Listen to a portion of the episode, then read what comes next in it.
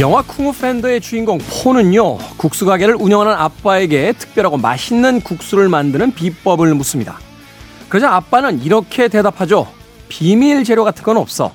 특별하다고 믿으니까 특별해지는 거지. 막상 베일을 벗겨보면 숨겨진 비결도 대단한 노하우도 그리 많진 않을 겁니다. 별 볼 일 없다고 여기면 별 볼 일 없어지고요. 특별하다고 믿으면 특별해지는 거겠죠. 오늘은 여러분께 어떤 날인가요? 그저 그런 주말의 하루인가요? 아니면 아주 특별한 5월의 어느 날인가요? 김태원의 시대음감 시작합니다.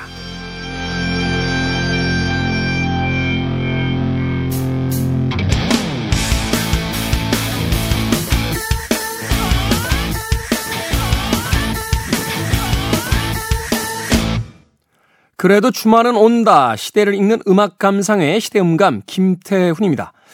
지금 내가 하고 있는 것들, 내가 경험하고 있는 것들, 이것들은 다 별것 아니라고 생각하면서 우리는 언제나 특별한 하루, 특별한 공간, 특별한 기회를 꿈꿀 때가 많습니다. 하지만 세상에 있는 그 많은 공간과 일들이 과연 무엇을 기준으로 해서 특별해지는 걸까요? 그것은 아마도 누군가가 그것을 특별하다고 믿기 때문이 아닐까 하는 생각해 봅니다. 세상에 수많은 보석들 사실 그 사용 가치 혹은 쓰임새로 본다라면 그리 특별할 것이 없습니다만 그 반짝거리는 돌에는 뭔가 특별한 의미가 있다고 생각하면서 사람들은 비싼 돈을 주고 그 보석들을 구매하게 되기도 하죠. 또 예전에 무협 영화 같은 영화를 보면요. 주인공들이 무술을 수련할 때 뭐 3년 동안 마당을 쓸고 뭐 빗질을 하고 뭐 밥을 짓고 물구나무를 서고 아주 이상한 행동들을 할 때가 있습니다.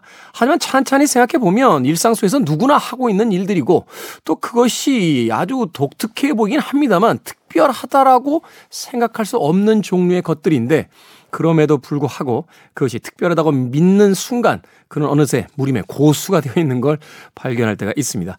자, 평범해 보이지만 우리의 일상 속에 특별함은 아마도 잘 숨겨져 있을 겁니다. 오늘 여러분들의 하루 속에서 그 특별함을 찾아보는 시간이었으면 좋겠습니다. 자, 김태현의 시대 음감, 시대 이슈들을 새로운 시선과 음악으로 풀어봅니다. 토요일과 일요일, 일라드에서는 낮 2시 5분, 밤 10시 5분 하루에 두 번 방송이 되고요. 한민족 방송에서는 낮 1시 10분 방송이 됩니다. 팟캐스트로는 언제 어디서든 함께 하실 수 있습니다. 자, 음악 듣습니다. 나탈리 머천트의 음악 중에서 One Fine Day.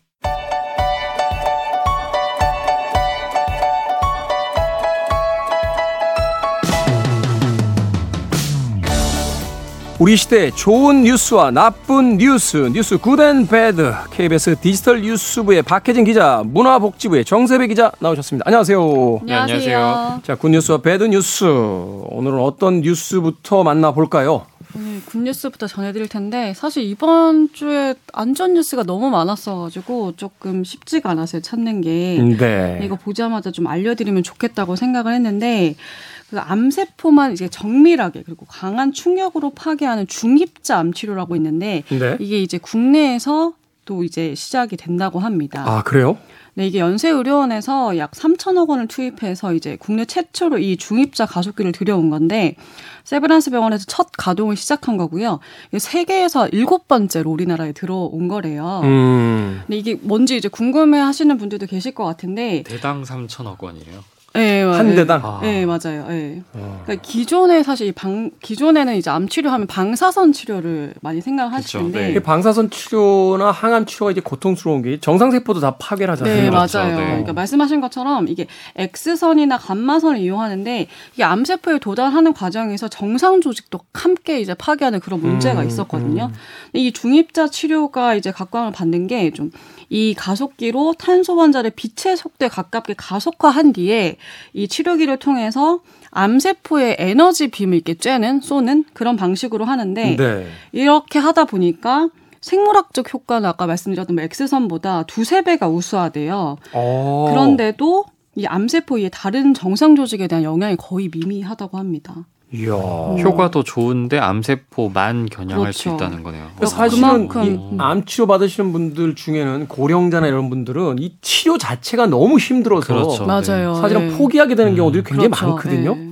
아, 그런데 이제 거의, 예. 부작용을 최소화시킬 수 있다. 그렇죠. 그래서 사실 이 꿈의 암 치료 기술이다 이렇게 불리기도 하는데 실제로 그래서 이번에 국내에서 첫 치료가 시작이 된 거고 처음 이제 이 치료를 받으신 분이 60대 전립선암 환자시거든요. 네. 이분이 하신 이유도 요실금이나 이 혹시 모를 수술 부작용 때문에 이 수술 대신 중입자 치료를 선택을 한 건데 실제로 이 치료를 받고 난 뒤에 어, 시작하지 몇 번도 안 되는데 끝났다고 하더라. 음. 그리고 실제 받아보니까 고통도 없고 편안했다. 치료를 받았는지 안 받았는지 흔적도 없었다. 이렇게 좀 소감을 밝히기도 하셨습니다. 네. 이 중입자 치료를 그러면 뭐 어떤 모든 암 치료에 적용할 수 있느냐 뭐 이렇게 궁금해 하실 분도 있으실 것 같은데 모든 고형암에는 사용할 수 있는데 일단은 그 아까 환자분도 전립선암이라고 네. 하셨잖아요. 전립선암에 우선 적용하기로 했고 근데 그 이유가 그 치료기가 있는데 지금은 고정된 빔 주사만 음, 음. 할수 있도록 되어 있대요. 그러니까 혈액암이나 이런 것들은 아직까지는 이제 할 수가 없다는 거네요. 네, 계속 네. 이제 옮겨 다니니까. 네, 그렇죠. 그리고 또 뭐 회전하는 빔 주사 뭐 이런 것도 조금 완료가 되면 그 이외에도 뭐 췌장암, 간암, 폐암 치료에도 사용을 할 수 있다고 합니다. 아까 말씀하신 것처럼 뭐 좀 전이 전이암이나 혈액 암 같은 경우에는 좀 치료가 어려운 그런 부분도 있다고 하고요. 비용 어떻게 됩니까? 비용. 근데 비용이 조금 사실 고민이 되기는 합니다. 기존에는 암 수술을 받으면은 예를 들어서 병원비가 천만 원 넘게 나온다. 그럼 보험이 적용이 돼서 뭐한 200만 원, 300만 원, 이렇게 몇백만 원 수준에 그쳤거든요. 네. 근데 이 중입자 치료는 건강보험이 적용이 되지를 않아요. 아. 그래서 뭐 12회 치료하면 5,500만 원 정도라고 오. 하는데 사실 치료 횟수는 이 기존의 방사선 치료보다 적은 건 맞는데 이 건강보험이 적용이 안 되다 보니까 5천만 원을 이제 이제 고스란히 다 환자분이 이제 부담을, 부담을 해야, 되는 하는 거죠. 그런 건 좀 고민이 되는 부분이 이건 암보험에서 될수 안. 해줍니까? 어, 그런 예. 특약이 안 적용이- 들어가 있겠죠. 네. 그런 부분들 때문에 사실 좀 고민이 되실 건데 거기다가 지금은 사실 이제 첫 치료가 들어갔고 이 아직은 이제 대상자 자체도 적고 결과가 좀 많지 않다 보니까 좀 걱정하시는 분들도 있을 것 같은데 그럼에도 이제 좀 효과가 크다 또 이런 내용들도 많이 나오고 있- 있는 만큼 이제 가격적인 부분을 고려하셔가지고 좀 그래도 선택의 폭을 넓혀 볼 수 있는 그런 계기가 되지 않을까 이런 생각을 해봅니다. 음, 네.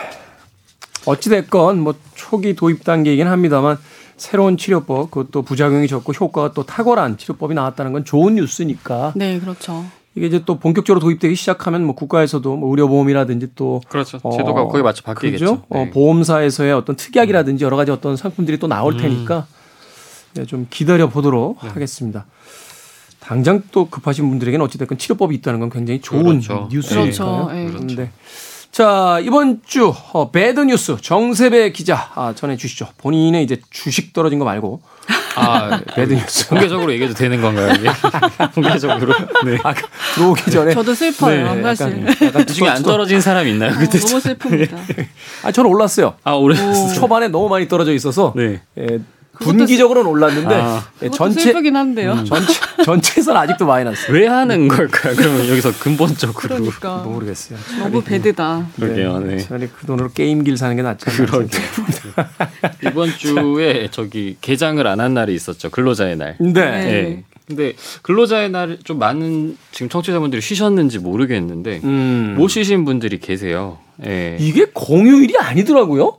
공휴일, 예. 법정 그렇죠. 공휴일은 법정 아니죠. 공휴일은 그러니까 아니죠. 이게 이제 네. 권고하는 거지 이렇게 네네. 빨간 날이 아니잖아요. 네, 강제로 네. 쉬라고 하는 날이 아니더라고요. 그러면, 네. 사실 저도 입사하고 거의 못 쉬었어요. 근로자의 날. 거의 쉰 저도 적 사실 없는데. 근무를 했습니다. 아, 이번 주에 하셨어요? 저는 네. 저는 아 저는 이번 주는 쉬었는데. 저는 그런 면에 있어서는 KBS에 전혀 불만 없고 저는 두 분은 불만이 되게 아, 많으시고 네, 그럼요. 좀, 그럼요. 저는 뭐 일요일도 나오라고 하면 나와서 방송. 네, 네, 네.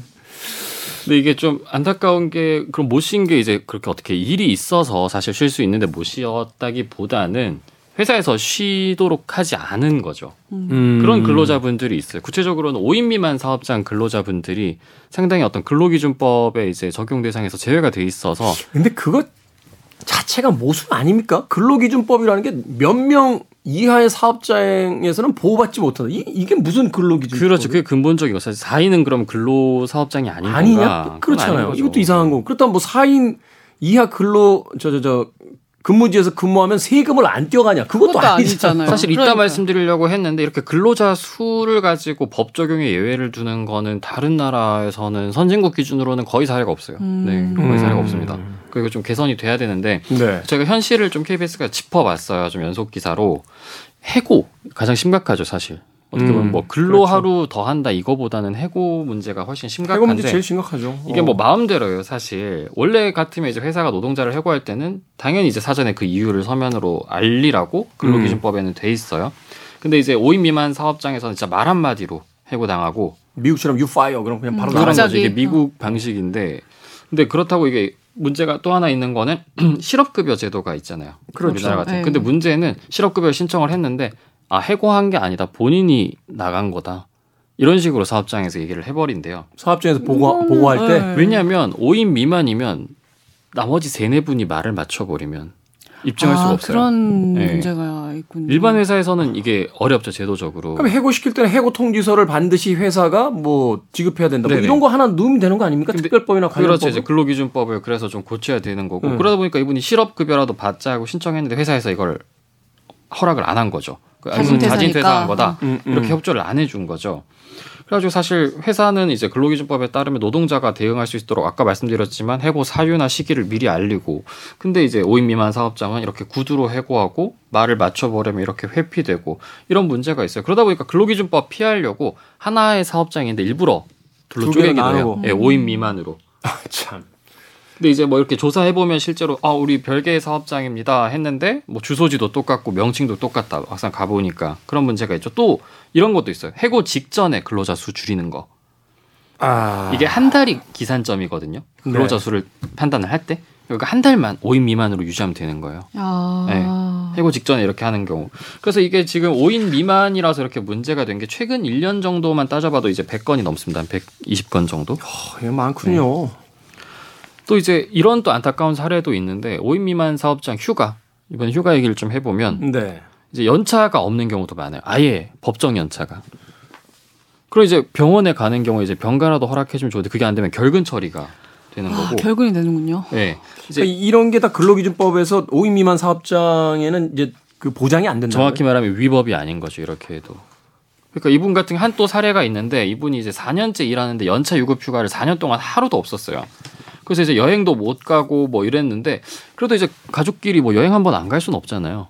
큰맘 먹고 2박 3일 다녀오셨대요. 4년 만에. 근데 이제 결근 처리가 됐고. 네. 너무하죠 사실 어떻게 보면 이거는 굳이 법이 아니라도 사실 좀 너무한 부분이긴 한데 그쵸. 어쨌든 법이 보장해주면 해결될 부분인데 이 정도는 법이 아니더라도 4년이나 근무하셨으면 그 대표님이 좀 그냥 임의적으로 보내주셔야 사실 저도 이 사례를 들었을 때 이게 법이 있고 없고가. 문제인가라는 생각이 먼저 들었어요. 예. 법이 없으면 이걸 이렇게까지 한, 한다고라는 생각이 들었어요. 예. 법이 있는 게 제일 좋죠. 법에서 보장해줘야 되는 그렇죠. 거니까. 그러니까 이제 공휴일 같은 경우에도 이제 공휴일을 유급휴일로 보장하는 법이 국회를 사실 통과했거든요. 2018년에. 네. 근데 5인 미만 사업장은 여기도 제외다 보니까 맞아요. 공휴일에 네. 나오라면 나와야 돼요. 야, 예. 이거 참 우리가 몇 년 전부터 듣는 이야기인데 5인 미만 사업자 근로기준법 해당 안 된다. 네. 이거 없애야 되는 거 아닙니까? 대체 예. 어떤 기준인지 사실 저도 이게 왜 5인 미만은 이렇게 예외를 두는지 거기까지는 제가 사실 파악을 못 했는데 이제 소규모 그 이제 기업들 운영하시는 분들의 어떤 편의 또는 그 이제 여러 가지 경쟁력을 이제 드리려고 하는 건 알겠는데 구체적으로 이런 분들 같은 경우는 근로계약서 자체를 작성을 안 하다 보니까 모든 문제가 여기서 사실 파생이 되는 거죠. 단순하게 생각하면 되잖아요. 해고할 때는 해고 통지서 발행해야 되고 아니면 사표 없으면은 그 말하자면 해고로 어, 인정하겠다. 뭐 이렇게 간단한 이야기만 해도 될 텐데 답답해지네요. 자, 다음 주에는 굿뉴스를 마지막에 하도록 하겠습니다. 지금까지 뉴스 good and bad 정세배 기자, 박희진 기자와 이야기 나눠봤습니다. 고맙습니다. 네, 감사합니다. 고맙습니다.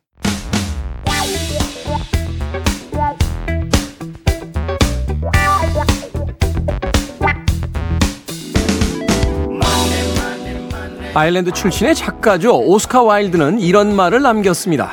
요즘 사람들은 모든 것의 가격은 알아도 그 가치는 모른다.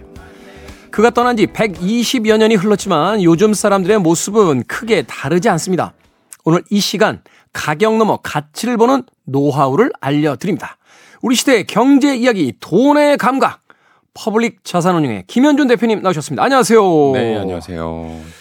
자, 드디어 5월이 됐습니다. 투자계의 오랜 격언 중에요. Sell in May, 5월에는 팔아라! 하는 말이 있다라는 걸 저도 얼핏 들은 기억이 나는데, 그래서 저희 같은 개미들은 어, 왜 팔아야 되는지 모르고 그냥 팝니다. 자, 이 시간이 가장 중요한 건 뭐냐면, 몰랐던 것을 알게 되는 시간이기도 합니다만, 알고 있던 것들을 도대체 왜 그런지를 다시 한번 깊게 더 알아보는 시간이기 때문이 아닐까 하는 생각해 봅니다. 자, 5월에는 팔아라. 네. 무슨 뜻입니까, 이게? 저도 사실 듣기만 들었지 음. 몰랐었거든요. 근데 어, 조금 공부를 해봤더니 음. 이게 어, 실제 통계에서 기반한 격언이긴 하더라고요. 아, 5월에 많이 오릅니까? 5월까지 이제 5월 직전까지 오르고 네. 5월부터 떨어진다라고 해서 이게 1950년부터 2013년까지의 통계를 보면 네. 미국의 다우 지수가 이 11월부터 4월까지는 좋고 오르고. 5월부터 10월까지는 보통 부진하더라. 그래서 5월에 주식 투자를 이제 쉬고 11월부터 투자를 다시 해라 이런 얘기고요. 네. 그게 왜 그럴까라고 이제 좀 조사를 해본 쪽에 의하면 미국의 세금 제도도 한몫을 했다고 하는데 미국의 세금 제도. 예, 미국 같은 경우는 우리나라 이제 연말 정산 뭐 3, 4월에 보통 하잖아요. 그렇죠. 미국에서는 그 비슷한 것을 2월에서 5월까지 이제 순차적으로 이루어진대요. 그래서 내가 돈을 썼고 없는 줄 알았는데 음. 2, 3, 4, 5월에는 이제 꽁돈이라고 그러죠. 네. 그게 들어오는 느낌인 거예요. 약간. 네. 그래서 그 돈으로 뭐 하지 하다가 이제 주식을 사고 이제 5월 이후에는 들어오는 돈이 없으니까 음. 이제 주식을 할 사람들이 줄어드니까 음. 결국에는 좀 떨어지는 것이 아니냐라는 얘기가 있는데 네. 이것도 뭐 이렇게 100% 확신은 못하는 이야기군요. 그렇죠. 이게 뭐 매년 그랬다는 것도 아니고 그런 음. 게좀 많았다는 건데 어 제가 이 격언을 보다가 재밌는 게 생각이 났는데 어떤 격언도요 그대로 받아들이면 사실은 실패하는 경우가 더 많고요. 그 이면에 있는 걸 좀 알아야 되는데 음. 그 말 그대로 받아들여 가지고 했을 때 다 된다면 음. 사실 모든 사람이 다 알고 있는 거잖아요. 그럼 다 5월에 그렇죠. 팔고 그러면 5월이 아니라 그럼 난 4월에 팔아야지. 어, 음. 난 3월에 팔아야지. 그럼 격언이 당연히 바뀌어야 될 건데 네. 이거를 무작정 이렇게 받아들이는 것도 조금 문제가 있지 않나 생각해 봅니다. 우리나라에선 나름 의미가 있을 것 같아요. 5월 달에 종합소득세 내야 되거든요. 네. 돈 없으니까 주식 팔으라는 거죠. 맞아요. 맞아요. 팔아야 되죠. 그런 이야기도 될 것 같고 앞서 이야기해 주신 부분에 격하게 공감하게 되는 게 다른 사람 이야기를 무조건 믿는 거. 네. 제가 최근에 골프를 좀 쳐볼까 하고 네. 네. 유튜브로 이렇게 골프 채널 같은 걸 많이 좀 보거든요. 네, 네. 다 달라요 말이. 말 말이 다 달라요. 어, 뭐 맞아요. 맞아요. 공 놓는 위치부터 다 다르고 한참 그 그걸 보고 이제 공부하고 그렇게 좀 해볼까 하고 다른 채널을 틀면 아이 그렇게 하면 안 된다는 거예요. 저랑 똑같은 경험을 하셨는데 그러니까요. 저도 한창 보다가 한번 우리나라의 가장 랭킹이 높다는 선수들만 모인 음. 이 대회의 갤러리로 구경을 간 적이 있어요. 네. 그러면 이 사람들은 우리나라 1등부터 한 30등까지만 오는 거거든요. 어, 뭐 최고 랭킹들이네요. 그러면은 모든 자세가 사실 똑같아야 되잖아요. 그렇죠. 우리가 배우는 뭐 팔을 쪽 펴라, 뭐 허리를 돌려라, 뭐 그런 걸 똑같아야 되는데 팔을 내려라 막 이런. 다 다릅니다. 다 자세가. 다 달라요. 근데 다 잘하잖아요. 네. 그러니까 거기에 또 맞추어서 하는 것이지. 그러니까 최경주 선수 폼으로 하다가 갑자기 요새 또 뭐 전인지 선수 폼으로 네. 하다가 계속 하라는 대로 해보는데 코치가 그러더라고요. 아니 전인지 선수는 이렇게 치던데 그러니까 그건 전인지니까 그렇게 치는 거죠. 저도 그런 얘기 많이 들었습니다. 그러니까 남의 말을 무조건 예, 무조건 듣는다고 되는 게 아니다. 네. 그 원리가 어떤지 알아야 된다. 그렇죠. 바로 그걸 알아보는 시간 지금부터 가져보도록 하겠습니다. 우리 시대의 경제 이야기, 돈의 감각, 김현준 대표의 믿고 듣는 투자 팁부터 만나 봅니다. 네, 오늘은 기관 투자자에 대한 얘기를 해볼 건데요. 기관 투자자. 저는 직업을 굳이 정의를 해보자면 기관 투자자 중에 한 명입니다. 그렇죠. 이제 개인이 투자하는 게 아니니까. 그렇죠. 고객의 돈을 받아서 하는 투자자를 기관 투자자라고 하는데 어, 사실 이제 주식 시장이 요새 안 좋잖아요. 안 좋은 지 꽤 됐고 엄청, 이런 엄청 됐죠. 네. 반복될 때마다 개인 투자자분들이 하는 말이 있습니다. 그 뭐 이제 포털 사이트 종목 토론실 이런 데 들어가 보면 네. 아 이거 기관 때문이다. 기관이 이렇게 해 가지고 그리고 기관이라고 안 하고 이제 거기에 이제 도그자를 붙여 가지고 땡관이다 이런 식으로 이제 얘기를 하거든요. 네. 근데 어 저는 이제 기관 투자자의 한 사람으로서 기관 투자자들을 변호하려는 게 아니고 음. 이 개인 투자자들이 잘 됐으면 하는 마음에서 네. 누군가 내가 손실이 나고 내가 성과가 안 좋을 때 누군가를 비난하고 싶은 마음이 드는 건 당연한 것 같아요 심리적으로. 그렇죠. 어. 하지만 그게 당장 뭐 스트레스 해소는 되지만 그 비난을 한다고 해가지고 어 자신의 성과가 다시 좋아진다든지 이렇지 않잖아요. 그렇죠. 그러니까 그 비난을 하기 전에 이게 정말 비난할 만한 것들인가에 대한 오해를 몇 가지 바로 잡아 드리려고 합니다. 네. 먼저 첫 번째 오해인데요.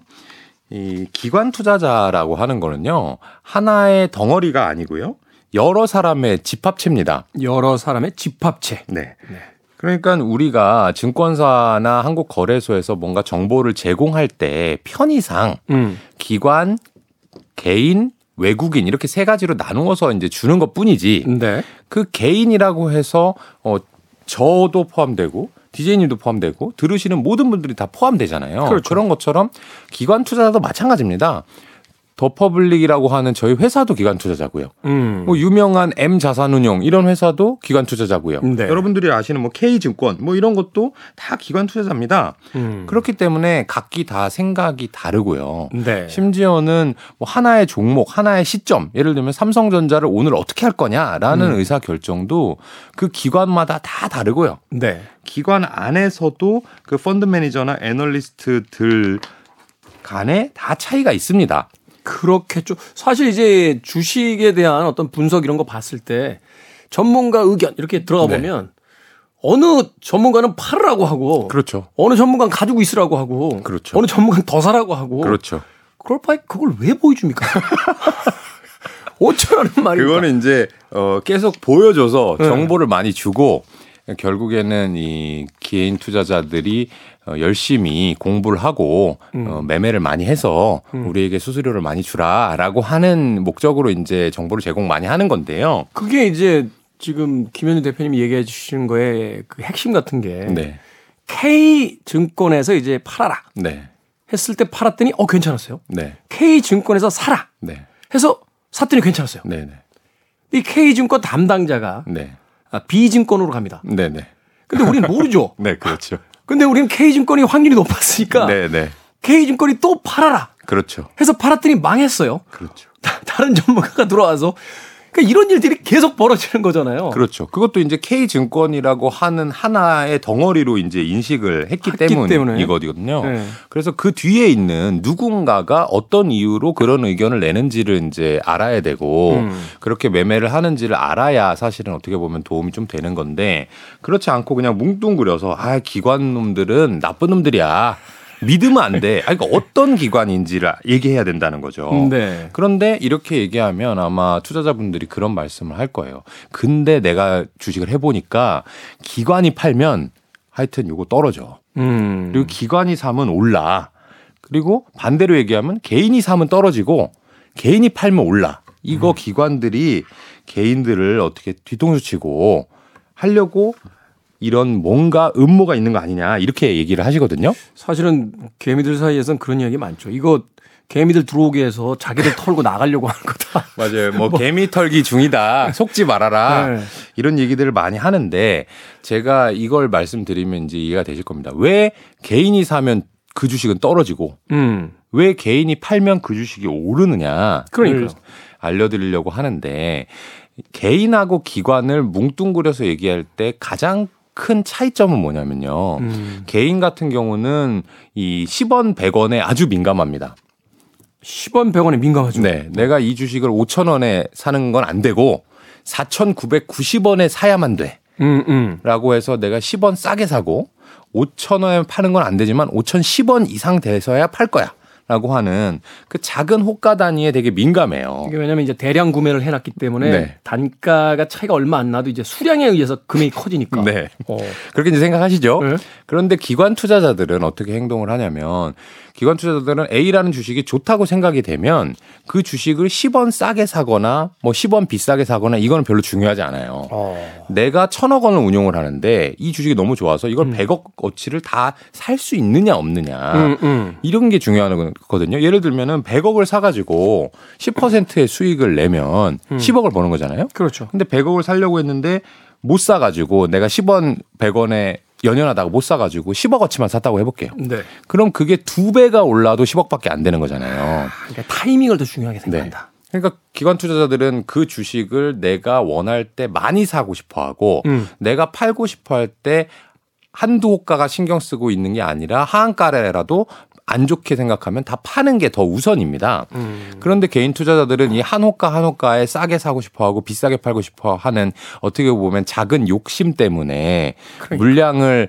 많이 소지는 못 하는 거거든요. 5,400원에 팔고 나왔는데 5,600원도 있으면 네. 속이 뒤집어집니다. 그렇죠. 사실 사실 금액적으로 따져보면 얼마 안 되는데. 그렇죠. 그러면 네. 5,200원 중에 200원이니까 사실 1, 2%밖에 안 되는 거거든요. 그렇죠. 근데 거기에 이제 예민하게 반응을 하면 전체 손익을 잘 관리를 할 수 없게 되고 음. 이 얘기를 조금 더 진전시켜 보면 기관 투자자들은 살 때는 화끈하게 삽니다. 음. 가격을 올려서라도 사고 네. 팔때 이 주식이 안 될 것 같다. 이거 뭔가 악재가 있는 것 같다라고 하면은 10% 20% 30%가 떨어지더라도 일단 다 파는 게 중요하거든요. 빨리 빠져나가는 게 그렇죠. 중요하다. 음. 그러니까 기관이 살 때는 오르고요. 네. 기관이 팔 때는 떨어지는 거. 음, 음. 인데 이걸 뭉뚱그려서 거래소에서 정보를 주잖아요. 그럼 기관과 개인 양쪽으로 나눠 보면 기관이 팔고 있다? 그럼 음. 누군가가 사야 거래가 성립된 거 아닙니까? 그렇죠. 그러니까 기관이 판다는 건 개인이 산다는 얘기고요. 공 피고하듯이 공을 던지면 받는 사람이 있고 그렇죠. 던지는 사람이 있어야 되니까. 반대로 기관이 팔고 있다. 어. 기관이 사고 있다. 그럼 개인이 파는 거예요. 그러니까 기관이 사는 주식은 오르고 내가 파는 주식은 오르고 어. 그래서 사실은 아 기관이 뭔가 음모를 가지고 하는 게 아니라 기관은 그 투자하는 주식에 이해를 많이 하고 확실성을 가지고 투자를 하기 때문에 음. 조금 올랐다 조금 파는 건 난 상관 안 해. 난 이거 두 배 세 배 오를 때까지 투자를 할 거니까 이런 자세로 투자를 하다 보니 어 개인 투자자와 반대의 성과를 음? 보이는 겁니다. 그렇군요. 그래도 그래도 약간은 음모가 있지 않습니까? 약간 더 없습니까? 어, 아니 뭐 음모라고 하면 개인이나 기관이나 내 돈을 제일 많이 벌고 다른 사람보다 더 벌고 싶다는 그 마음은 있지만 음. 그게 꼭 아 나는 개인 투자자를 이렇게 어떻게 좀 해봐야겠다 이런 생각은 안 하고 차라리 그런 건 있습니다. 기관 투자자끼리 음, 음. 내가 아 너보다 내가 좀 많이 벌어야지. 아, 내가 펀드 수익률을 어 1등하고 너를 2등을 만들어야지 하는 그런 욕심은 있지만 음, 음. 제가 만난 기관 투자자 중에 지금까지 이 개인들을 어떻게 한번 털어먹어 볼까? 요런 생각을 하거나 말로 옮긴 사람은 저는 아직은 못 본 것 같아요. 공식적으로는 없다. 라고 지금 이야기를 그렇습니다. 주셨습니다. 저도 사실 그래서요. 이 몇몇 종목들은 그 뭐 뉴스를 제가 딱 일일이 검색할 수 있는 시간도 없고 그러다 보니까 이제 옆에 기관 매수 매도, 외국인 매수 매도 있잖아요. 네네. 그걸 좀 유심히 봅니다. 그래서 며칠째 계속 기관이 사고 있다. 그럼 이제 슬쩍 같이 들어가 사고 그렇죠, 그렇죠. 기관이 갑자기 큰 물량으로 거래량이 늘었는데 기관이 팔고 있다. 그러면 슬쩍 같이 가서 파는 그렇죠, 그렇죠. 사실은 왜냐하면 저보다 전문가들이 많으니까 사실은 전문가의 의견을 슬쩍 빌려보는 거 이렇게 이 시간도 사실은 이제 전문가의 의견을 빌리는 거잖아요. 네네. 근데 그 기관이나 외국인이 이제 사고 파는 것 자체가 어떤 전문가의 의견이 반영이 된 거니까 그렇죠. 그거를 이제 주로 오, 기준으로 잡습니다. 제가 이제 디제이님께서 그 말씀을 해주셨으니까 다음 두 번째 오해를 바로 연결시켜서 얘기를 해보면 좋을 것 같아요. 음악 한 곡 듣고 아, 좋습니다. 두 번째 오해로 가보도록 하겠습니다. 아, 기관을 따라가느냐 마느냐 생각하다 보니까 이 곡이 떠올랐습니다. 데미스 루소스의 예, Follow Me 듣겠습니다. 데미스 루소스의 Follow Me 듣고 왔습니다. 7분이 넘는 긴 곡이어서 조금 줄여서 들려드렸습니다. 자, 퍼블릭 자산 운용 김현준 대표와 함께하는 돈의 감각 계속해서 기관 투자자에 대해 우리가 가지고 있는 오해들 그 두 번째 오해 또 만나보겠습니다. 어떤 오해가 있을 수 있나요? 네, 제가 어 사실은 이걸 세 번째로 말씀드리려고 했었는데 네. 디제이님께서 하나 얘기를 해주셨기 때문에 어, 어떤 요- 거죠? 요 얘기를 먼저 해보면 좋을 것 같아요. 네. 기관 투자자의 매매 동향 매매 동향. 에 대해서 어 태훈 디제이님께서 이 기관 투자자의 매매 동향을 참고로 하면 음. 그들이 어 사는 것 음. 좀 좋게 생각할 수 있고 네. 파는 것은 좀 주의해야 된다 이런 말씀을 주셨잖아요. 그렇죠. 그런 얘기를 조금 해볼까 합니다. 음. 이 기관 투자자의 매매 동향에서 태훈 지대님이 말씀하신 거는 실제로 그 기관 투자자나 외국인이 샀다 팔았다라고 하는 것을 얘기를 하는 겁니다. 네. 그거는 저도 일정 부분 공감하는 면이 있어요. 음. 그런데 아주 초보 투자자들 중에서 기관 투자자의 매매 동향을 이 증권사의 매매 창구랑 혼동하는 경우가 있어요. 음. 증권사의 매매 창구라고 하는 건 뭐냐면은 오늘 예를 들면 100주가 거래가 됐는데 이 네. 100주를 뭐 K증권에서 50주, 음. H증권에서 뭐 30주, N증권에서 뭐 20주 이런 식으로 거래를 시켰더라라고 음. 하는 것을 보고 K증권은 뭐 이 회사를 좋게 보는구나. 뭐 N증권은 나쁘게 보는구나. 이렇게 이제 말씀들을 하시는 거거든요. 네. 근데 에, 그거를 어떤 식으로 말씀하시냐면 예를 들면 모 증권사에서 매수해라 이 기업 좋다라고 보고서를 낸 다음에 어 나는 좋다고 생각해서 주식을 사놨더니 다음 날부터 바로 그 증권사에서 그 주식을 팔더라. 음. 그렇게 이제 하면서 아 기관 투자자들이 역시 거짓말쟁이다 음. 이렇게 이제 오해하시는 분들도 있거든요. 네. 근데 태훈 지님이 말씀하신 거는 실제로 매수를 한 사람의 그 말하자면 직업인 거죠. 직업, 직업. 프로필. 음. 이 사람이 외국인 투자자냐 아니면 기관 투자자냐 개인 투자자냐 뭐 기관 투자자라고 하면 뭐 펀드 매니저냐 증권사 직원이냐 이런 것들을 보여주는 것이 기관 투자자의 매매 동향인데 네. 아까 방금 말씀드렸던 내용은 기관 투자자건 개인 투자자건 주식을 거래할 때는 대부분 증권사를 사용하게 되어 있어요. 음. 그러면 매수든 매도든 주문이 나갈 때 어느 증권사를 사용했냐라고 하는 게 이 매매 창구라는 겁니다. 네. 그래서 실제로 어떤 증권사가 이거를 매수를 하라고 해놓고 매도 우위 창구에 그 증권사가 많이 찍혀 있다고 해서 그 증권사가 사라고 해놓고 지네들은 판다라고 생각하실 것이 아니라 음. 이 증권사를 이용해서 매도를 하는 사람들이 우연히 그날 많았다라는 거거든요. 아. 그래서 이렇게 생각 창구로 사용한 것이지 그 증권사에서 그렇게 한 게 아니니까. 그렇죠. 이렇게 어. 생각해 보시면 됩니다. 예를 들어서 어 삼성전자라는 주식을 뭐 KB증권에서 어 매수해라라고 했다고 해보죠. 네. 근데 여러분들께서 나는 KB증권 증권사를 이용하는 사람이었어요. 근데 내가 KB증권을 가지고 삼성전자를 매도했단 말이죠. 네. 그러면 개인이 KB증권 창구를 이용해서 삼성전자를 매도한 거거든요. 음. 근데 그 사람이 만약에 그 KB증권 보고서를 안 보고 했을 가능성도 있는 거잖아요. 네. 그 증권사는 그냥 이용 창구일 뿐이니까. 그렇죠. 그러니까 사실은 이 매매를 하는 거는 여러분들도 MTS나 HTS의 일종의 중개자 역할인 것 뿐이고 음.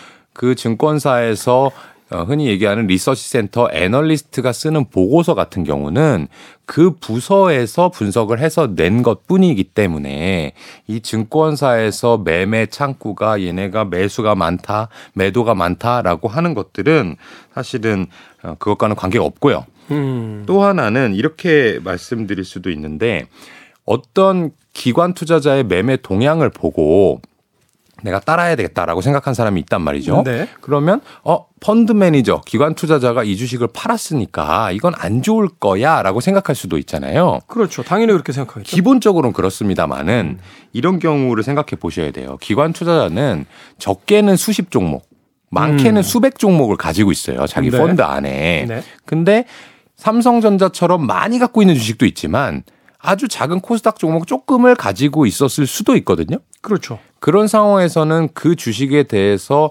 좋고 나쁨을 판단하지 않고 음. 여러 가지 이유로 어, 여러 가지 현금을 좀 만들어야 되겠어일 수도 있고 아, 다른 주식을 좀 사야 되겠어일 수도 있고. 그러니까 그 주식이 나빠서가 아니라 이제 아, 다른 게 사고 싶은 게 있는데 현금이 없으니까 이걸 팔아서 사야지라고 네. 했던 건데. 여러 가지 이유 때문에 매도를 할 수가 있거든요. 네. 근데 이렇게 말씀드리면 이해가 될 것 같아요. 여러분들이 만약에 소비를 할 때, 어, 내가 새로 자동차를 하나 사야 되겠어. 음. 아니면 냉장고를 하나 사야 되겠어. 라고 하면은 이제 고민을 많이 해 가지고 좋은 제품을 어떻게 하면 싸게 살까를 고민해서 산단 말이죠. 네. 그런데 아, 오늘 점심 뭐 먹어야지라고 할 때, 아, 제육볶음을 8,500원이면 너무 비싸니까 7,500원인데를 굳이 검색 을 해서 가야 되겠어. 이런 생각을 많이 안 한단 말이죠. 그렇죠. 그런 것처럼 펀드 매니저가 가지고 있는 주식 중에 어떤 것을 사고 파는 게 반드시 여러분들이 추론한 것처럼 아, 이게 정말 좋으니까 많이 샀겠지.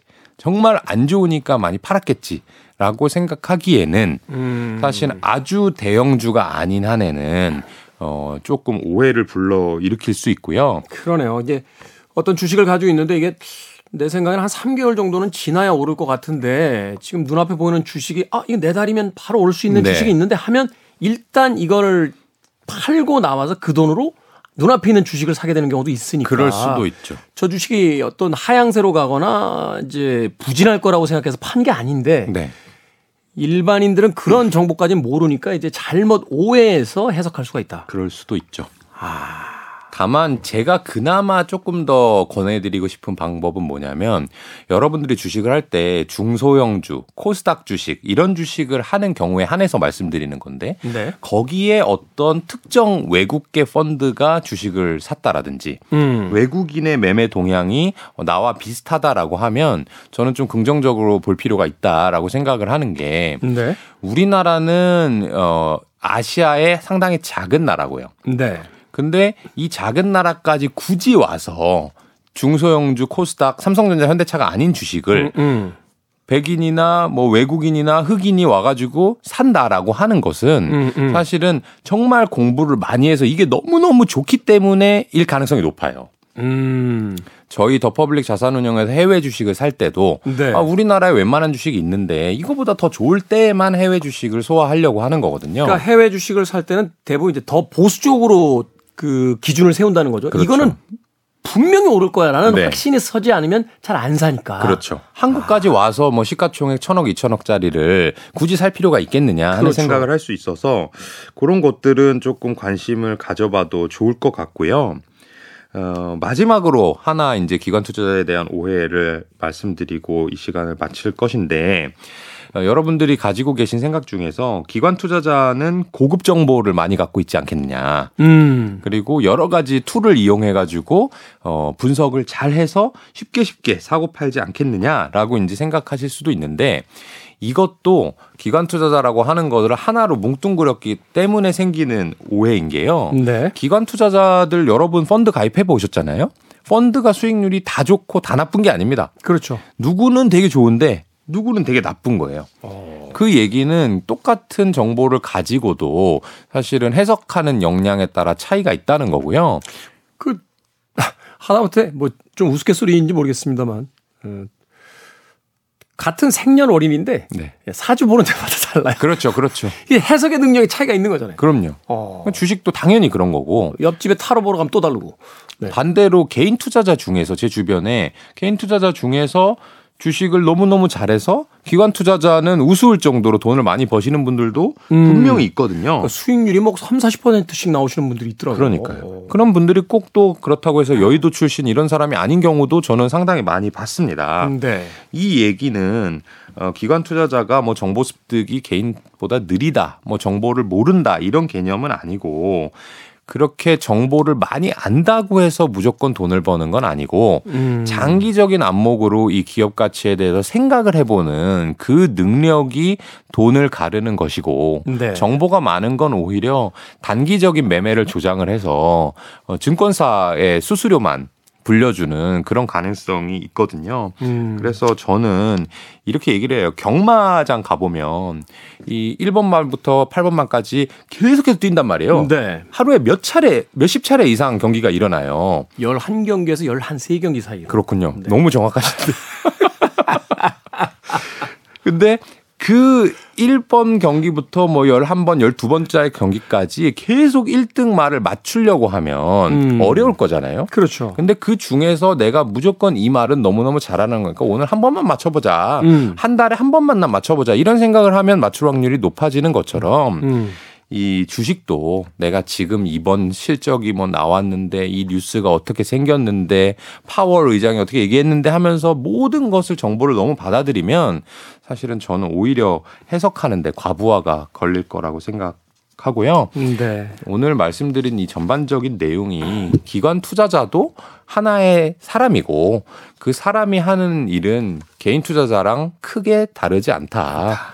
그냥 거기에 정말 재미를 가지고 온당히 열심히 많은 시간을 쏟는 사람은 돈을 버는 것이고 음. 그렇지 않은 사람은 기관 투자자라 해도 어, 실적이 좋지 않을 것이다. 이런 어, 위로 아닌 위로를 한번 드려봅니다. 그렇군요. 사실 예전에 경마장 한번 가본 적이 있는데요. 가면 이제 경마 잡지를 이렇게 삽니다. 그렇죠. 꽤 오래됐어요. 거의, 거의 10년 넘은 것 같은데. 거의 이제 배당을 보면 1.2배당, 뭐 1.5배당 이런 게 있어요. 네. 저배당이죠. 적을수록 이제 확률이 사실 높죠. 1등 할 수 있는 어. 확률이 높다는 말이죠. 그래도 이제 뭐 단승식, 복승식 뭐 네. 좀 복잡하긴 한데. 이제 사람들이 여기 안 가요. 네, 네. 그렇죠. 그렇죠. 대부분 두 배에서 세 배짜리 맞아요. 갑니다. 아, 이제 999라고 해서 이제 정말 뭐 10배가 터지는 경우도 있는데 네. 이거는 제가 보기엔 1년에 한두 번 나올까 네. 말까 한 거고. 근데 거길 그렇게 가는 거예요. 그러니까 계속 잃는 거죠, 사실은. 한 번 일확천금을 노리려고 하다가. 제가 그때 기억나는 게 10여 년 전에 한 2만 원 정도를 가지고 한, 한 다섯, 여섯 경기를 들어갔어요. 네. 그래서 매번 1.2, 1.5 이런 걸 음. 샀거든요. 올 때 되니까 입장료, 차비, 밥값 빠지고도 본전이 남더라고요. 플러스죠. 네. 그러니까요. 그러니까 그렇게 주식. 해야 되는데 주식도 그렇게 되는데 999만 계속 터지기만 바라고 있으니 high risk high return만 자꾸 이제 음. 바라면 오히려 그게 한 번 터지기 전에 내 돈이 다 음. 날아가 버리는 그런 위험성이 생기죠. 그러네요. 자, 돈의 감각 오늘도 더 퍼블릭 자산운용의 김현준 대표님과 이야기 나눠봤습니다. 내일도 어, 또한 좋은 팁과 함께 이제 경제 이슈들을 만나보도록 하겠습니다. 고맙습니다. 감사합니다. 자, 저도 음악 들려드리면서 어, 작별 인사 드리겠습니다. 믿어야죠. 전문가들의 이야기. 이매진 드래곤스의 Believer 들려드리면서 작별 인사 드립니다. 지금까지 시대음감의 김태훈이었습니다. 고맙습니다.